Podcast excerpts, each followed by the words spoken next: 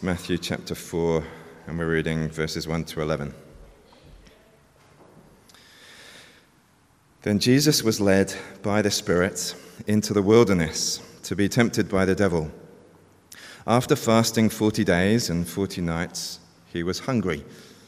The tempter came to him and said, If you are the Son of God, tell these stones to become bread. Jesus answered, It is written, Man shall not live on bread alone, but on every word that comes from the mouth of God. Then the devil took him to the holy city and had him stand on the highest point of the temple. If you are the Son of God, he said, throw yourself down. For it is written, He will command His angels concerning you, and they will lift you up in their hands, so that you will not strike your foot against a stone. Jesus answered him, it is also written, Do not put the Lord your God to the test. Again, the devil took him to a very high mountain and showed him all the kingdoms of the world and their splendor. All this I will give you, he said, if you will bow down and worship me.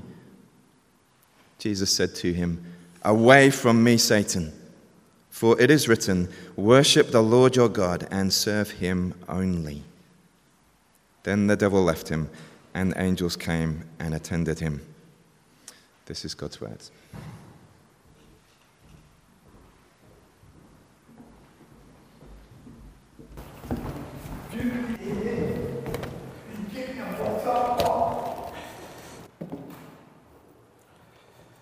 Well, good morning, everyone. It's uh, wonderful to see you here this morning. My name's Jack. Uh, I'm on the uh, pastoral leadership team here at Barney's. Uh, we're going to be working our way through uh, this passage uh, this morning.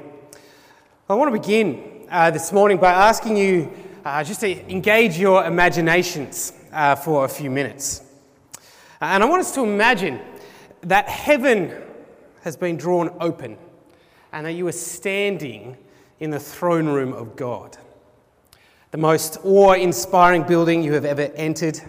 Its arching roofs impossibly high, angels and archangels watching your every move, cherubim and seraphim weaving in and out of the giant columns. And a giant throne stands on the dais, the Almighty seated with his power and might on full display.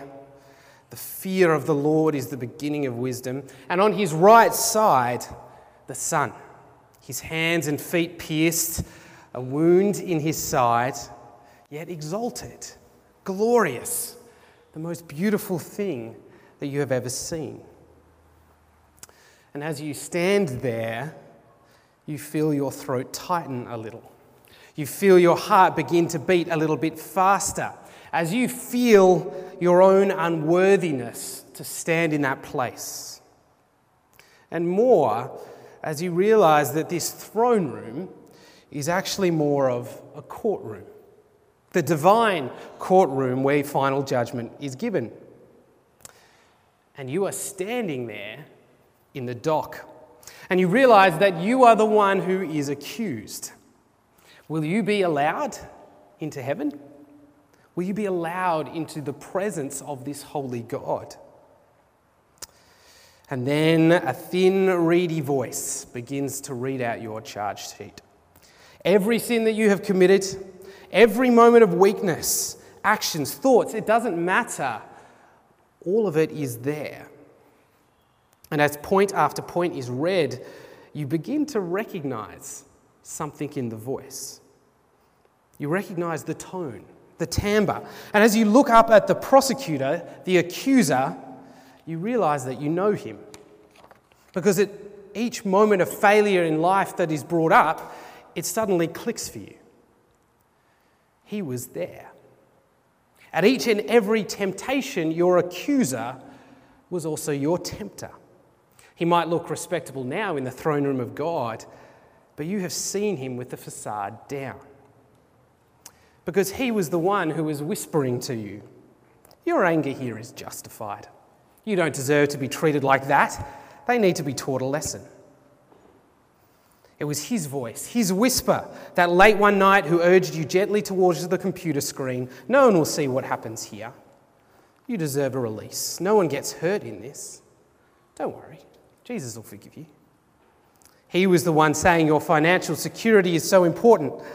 You need to look after yourself. Take the promotion, that extra money, it'll go so far. Then you'll feel safe and happy. You'll have time to be with your family later. And he was the one whispering to you, saying, You're worthless. No one is going to care what you do anyway. Who would care about you? Just give in again. And you want to yell out, It was him. He was the one who was tempting me. But you stop as you realize just how hollow that would sound in this place. Because you know you were responsible. He tempted, but you gladly bought the lie. And as he finishes, his cruel eyes mocking you, and he says, Why are you here? After all this, what makes you think that you can stand in the throne room of God? And you stand with your eyes down, desperate not to look into the eyes of God, that you assume can only hold disappointment, anger, and frustration. How do you answer? If you were there, if you were standing in the throne room of God, what is your answer at that moment? What can you possibly say? Well, it's these questions that Matthew 4 helps us uh, to understand. Uh, and so, as we begin, I'm going to pray for us uh, that we will be able to stand boldly and look at Jesus on that final day. Let's pray together. Father, we thank you for your word. We thank you that your word is truth and that it speaks to us. And Father, I pray for all of us here today, for all of us who know our unworthiness, who know we don't deserve things. Father, we pray that you, would be bringing the comfort that we need, uh, that you would be helping us to see and know and love the gospel uh, and how it works in our lives. And we pray all of this in your Son's name. Amen. Well, have your Bibles open. We're going to be working our way through this passage. Uh, and it's a lovely little passage. It's very neat and well organised. There's an introduction, there's a conclusion, and there's three nice little points in the middle. And so, as we jump into the text, uh, let's have a look at the setup verses in verses 1 and 2. Uh, read with me there. Uh, Matthew 4, verse 1. Then Jesus was led by the Spirit into the wilderness to be tempted by the devil. After fasting 40 days and 40 nights, he was hungry. In that little intro bit, there are a few things that jump out to us immediately. Uh, the most obvious is the definite sense of intentionality here. Uh, Jesus is being led by the Spirit to be tempted. Uh, this is not an accident. This is not the devil just springing Jesus by surprise, catching him unawares. Uh, actually, the scene before, last Sunday, we saw where the Spirit literally descended on Jesus and the voice from heaven giving divine approval. And so we see that this is deliberate. This is happening for a reason. And a few further details flesh out the deliberateness of this scene. Uh, Jesus is led into the wilderness. Uh, he's come from the River Jordan and he moves probably outside of Israel to the wilderness on the east side of the Jordan. Uh, and this is a place of incredible significance for the Israelite people. Again, we've seen previously, you have John the Baptist who is mimicking Elijah. And this is the place where Elijah is taken up to heaven. But Elijah was mimicking someone else. Elijah was looking back to Moses, one of the two great men of Israelite history, because this is also the place where Moses was said to have died. Standing on the edge of the promised land.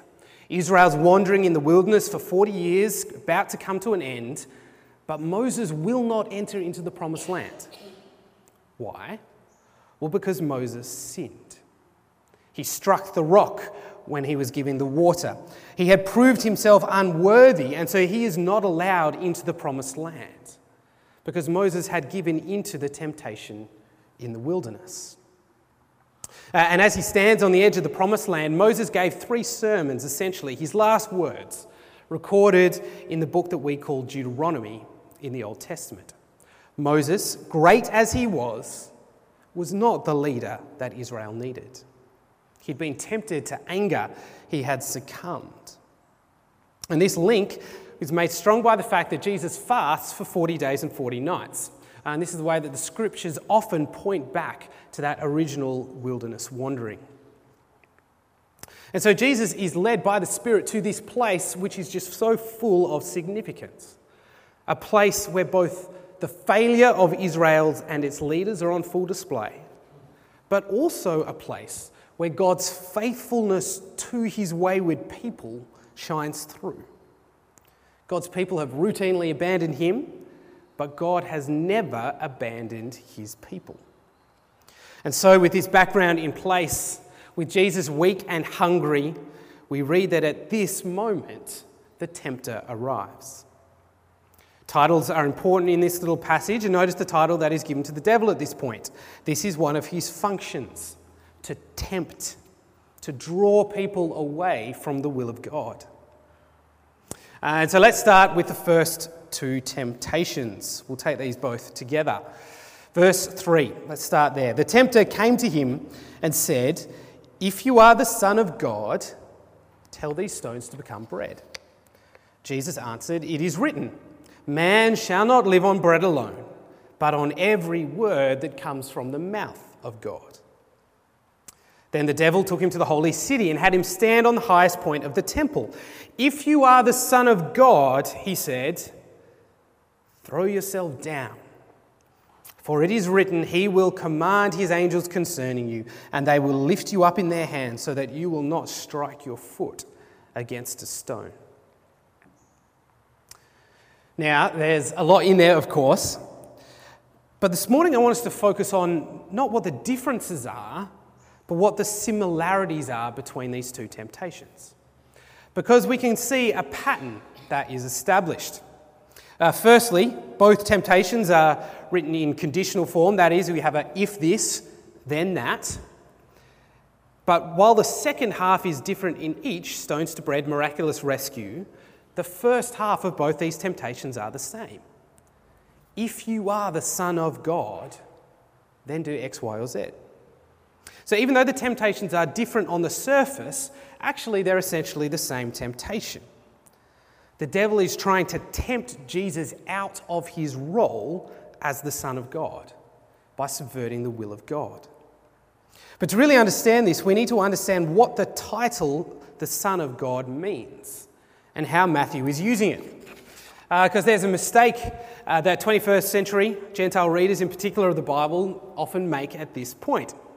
Because often when we read the Son of God, we think, ah, this is talking about Jesus' divinity. This is a po- title that points to the fact that he is the second person of the Trinity. But that's not actually the way it's being used. Because a first century Jewish hearer would immediately have thought of something else. The Son of God is not about Jesus' divinity, it is about his divinity. Not his divinity, his divinity. That is, when you read the title, The Son of God, you should think about King David, the Messiah. You should immediately think 2 Samuel 7. Because in 2 Samuel 7, God gives David's son the title, the Son of God. Uh, 2 Samuel 7:14 says this, I will be his father, this is David's son, and he will be my son.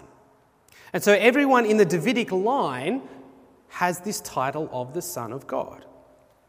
But it has become obvious, starting with David and Solomon, that no one has lived up to this title. Israel is still waiting for the true David, the true Son of God, who will rescue his people. And so, Jesus, when he takes on this title for himself, is saying, I am the Son of God. I will fulfill the promises of 2 Samuel 7. I will be perfectly obedient to God's will and where Moses failed and where David failed, where every king from Solomon onwards has failed. And so, what then is the devil trying to do? Well, the devil is trying to just, just nudge him off that track, to do something, just tiny, that is at odds with God's will, to disobey God's will, and so bring down the ultimate Son of God. And so the voice of the tempter starts whispering.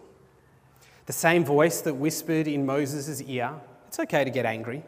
Just let your frustration out by hitting this rock. It's basically the same as what God told you to do anyway. These Israelites are the worst. You deserve that outlet. It's the same whisper, the same voice that said to David, Just stay behind from battle just this once. And go for a walk on the roof around midday. That'll be nice. Bathsheba, Uriah's wife, lives a few doors down. Who knows what you'll see? Can't hurt anyone just to look. Just turn this stone into bread. You're hungry.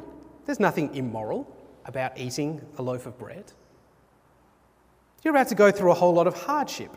It'd be smart to try before you buy. Just double check that God really has got you before you go through all of this. It'll make everything easier after this. And so, what is Jesus' response to these temptations?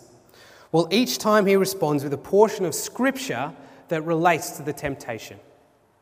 Remember, we're looking at similarities, and each response comes from the same part of Scripture. Who does he quote each time?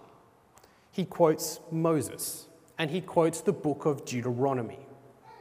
Because remember, geographically, he is standing at the same place that Moses stood to deliver Deuteronomy. He is channeling at this point both Moses and David. And both times his response is essentially the same I will not depart from the will of God. I will not give into temptation. I will be the true and perfect Son of God. And so we get to the third temptation. There's a sense in which this is the climax. Everything has been building to this point. Again, the geography in this passage is interesting. We've moved from on the ground in the wilderness, just Jesus and the devil. We then move to the top of the holy city, Jerusalem, the highest point of the temple. It's almost as though we have Israel on view at this point. And now we're moved to a very high mountain, a sort of mythical mountain from which you can see the whole world. Now we move from Israel to the nations. The whole world is on view. Verse 8. Again, the devil took him to a very high mountain and showed him all the kingdoms of the world and their splendor. And it's as though the devil at this point drops his mask. Uh, there's no nudging anymore. We expect him to say, If you are the Son of God, then, but he doesn't. Instead, we get verse 9. Looking out over the world, the tempter says, All this I will give you, he says, if you will bow down and worship me. And although the words the Son of God aren't there explicitly, you can see how implicitly they are there. It's just that the devil isn't being subtle anymore. Bow down to me, he says, not God. Worship me, not God. Follow my will, not God's. Give up your role as the Son of God, and I will give you the whole world. Power, prestige, I will crown you. You could have it all. But what is the real bite here? What is the temptation? Because won't Jesus get this anyway as the Son of God? Well, yes, but the devil is offering it all without Jesus having to suffer. He offers Jesus a crown without the cross. He offers Jesus exaltation without humiliation. He offers life without death. He offers power without service. Because Jesus knows that his path as the Son of God will involve suffering, humiliation, death, and service. We read out 2 Samuel 7:14 just before, but I only read out the first half of that verse. The full verse of what the Son of God has to endure is there in 2 Samuel 7:14. I will be his father and he will be my son. But it goes on. When he does wrong, I will punish him with a rod wielded by men, with floggings inflicted by human hands. What, what is going on there? What is this second half all about? Well, it is a hint of what is to come. It is the seeding of the divine plan. Because the perfect and innocent Son of God, who deserves no punishment, will stand in the place of humanity and suffer the punishment on their behalf. That's the punishment language from 2 Samuel 7. But more than this, the Son of God's perfect life will be given to humanity so that on that judgment day, in the throne room of God, Satan's accusations will fail. Because the believer will simply point to Jesus and say, I'm with him. And that is what will happen. Jesus will go to the cross, he will suffer in humanity's place, and his righteous life will be given to all who believe and call on his name. Because what the devil doesn't understand at this moment is that Jesus is not in this for power. He is not in it to gain prestige. He's not in it to gain even a crown. Jesus is in it for love. He will endure the cross because, in that way, he will win people away from the devil and for himself. And so he will be crowned not by himself, but alongside the people that he has rescued. His actions are motivated by love for his fallen and sinful people. And so we get verse 10. Jesus said to him, Away from me, Satan. Notice that he changes the title for the devil here. It was the tempter, it is now Satan. We had an old lecturer at college who always referred to Satan as the Satan. He kept on saying it, and so we put our hands up and asked, Why do you keep saying the Satan? His point was that Satan means accuser, it's a title. He is the accuser, he is the Satan, the one who accuses.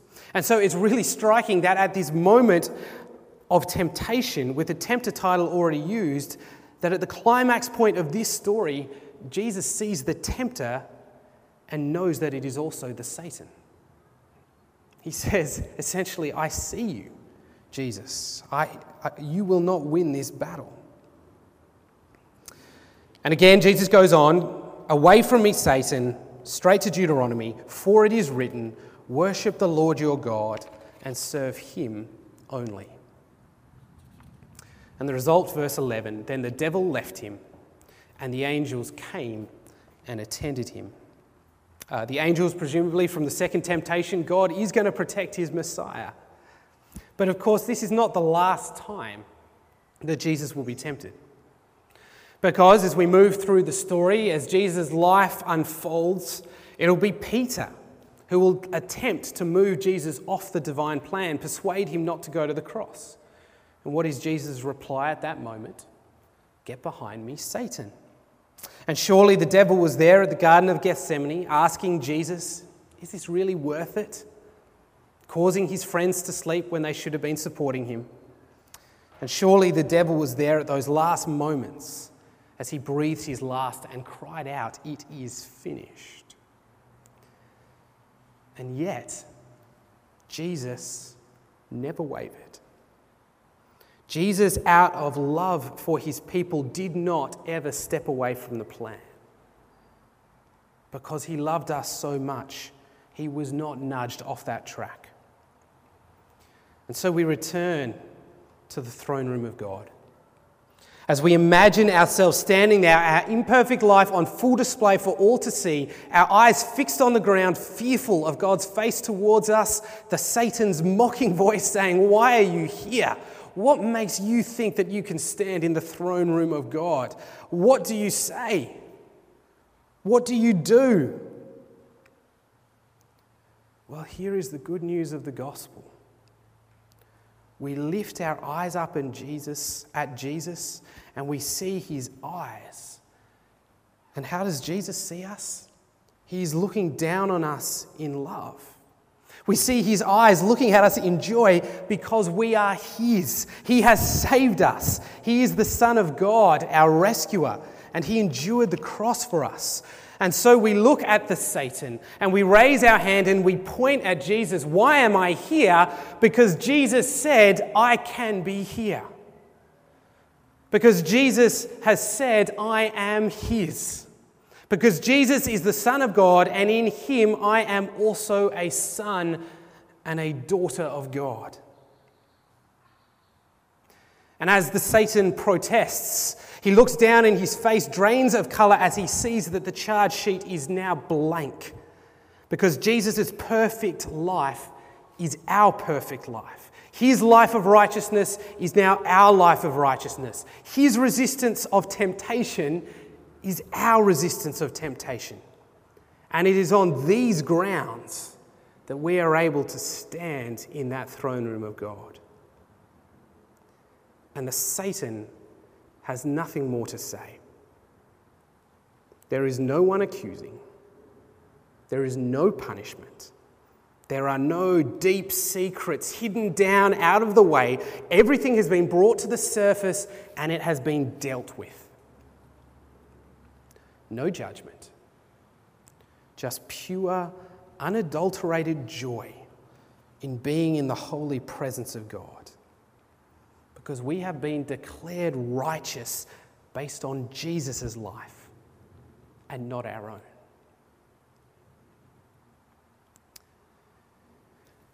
You know, Martin Luther, the great reformer, had this weird phrase where he would say that the gospel is external to us. The Christian life is lived outside of ourselves. What does he mean by that?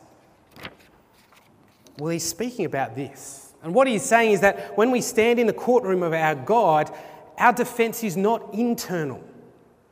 We don't look in at ourselves and say, Here is why I deserve to be here. Look at what I have done. This is, by the way, the gospel of our world. This is what they tell you. Everything is loaded on the individual. You make the choices, you do you, you take responsibility for all your actions, for all the good ones, and then the dark secret, for all the bad ones as well. For all the times that you gave into temptation, that you listened to those whispers. What an incredible burden to be carrying around. But here is the gospel of Jesus. Our defense is external. We don't point in at ourselves. The gospel is not how good a Christian I am, how much I've loved others. We don't point at how we've resisted the devil's temptations. We point at something outside of ourselves. We point at the life that Jesus has lived. We point at how he resisted in the wilderness. We point at his life. And so we can say, Be gone, Satan. You have no power here which means that anyone and everyone, no matter who you are, no matter what you have done, no matter how your life has gone at this point, everyone can have this assurance of salvation because it does not rest on you. Your salvation rests on Jesus, on a life not about to be lived, but a life that has already been lived. A life that means that it is certain and secure. And all who call on the name of Jesus can have this joy and this security. Friends, the gospel of Jesus is such great news. And sometimes, amidst the busyness of life, we can forget it. We forget that we are not the savior of this world.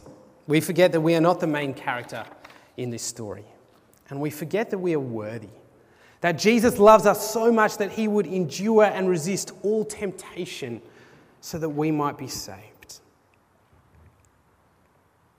You know, one of the amazing things about our little community here at Barney's is that all of us are on this spiritual journey. We're all at different points with different concerns, different worries, different fears. But wherever you are at right now, wherever you are at this morning, no matter what is happening in your life right now, might be going really well, it might be going really poorly. The gospel is still the gospel. It is still the best news that you can have. And this is the gospel. It's not about you, it's about Jesus. It's about how much Jesus loves you, not how much you love Jesus. It's not about what you do for God, but what He has done for you in Jesus. It's not about your life, it's about Jesus' life. And so let's leave with these glorious truths in our ears. For all who call on the name of Jesus, his righteous life is yours. The devil has no power over you. And no matter how you think about yourself, you can stand in the presence of a holy God who looks on you in love and joy with your worth caught up in Jesus. Let me pray. Father, we thank you so much for what Jesus has done. And we thank you for the impact that it makes on our lives. And Father, we're sorry for the times where we have bought into the world's lies that this is all about us, that we are the center, that we are the center character. But Father, we thank you that the gospel that this is not about us. It's not about what we do. It's not about who we are. It's not about how good or messed up our lives is. It's about Jesus' life and all that he has done for us. And so, Father, wherever we are at this morning, no matter how our lives are looking, help us to keep Jesus at the center of our lives this week. No matter the ups and downs of life that we're about to experience, help us to know that our confidence and our assurance lies not in those ups and downs, but in what Jesus has done. The way that he resisted temptation, the way that he went to the cross, he bore our punishment, and he gave us his life so that we can stand in the presence of God. And we pray all this in your Son's name. Amen.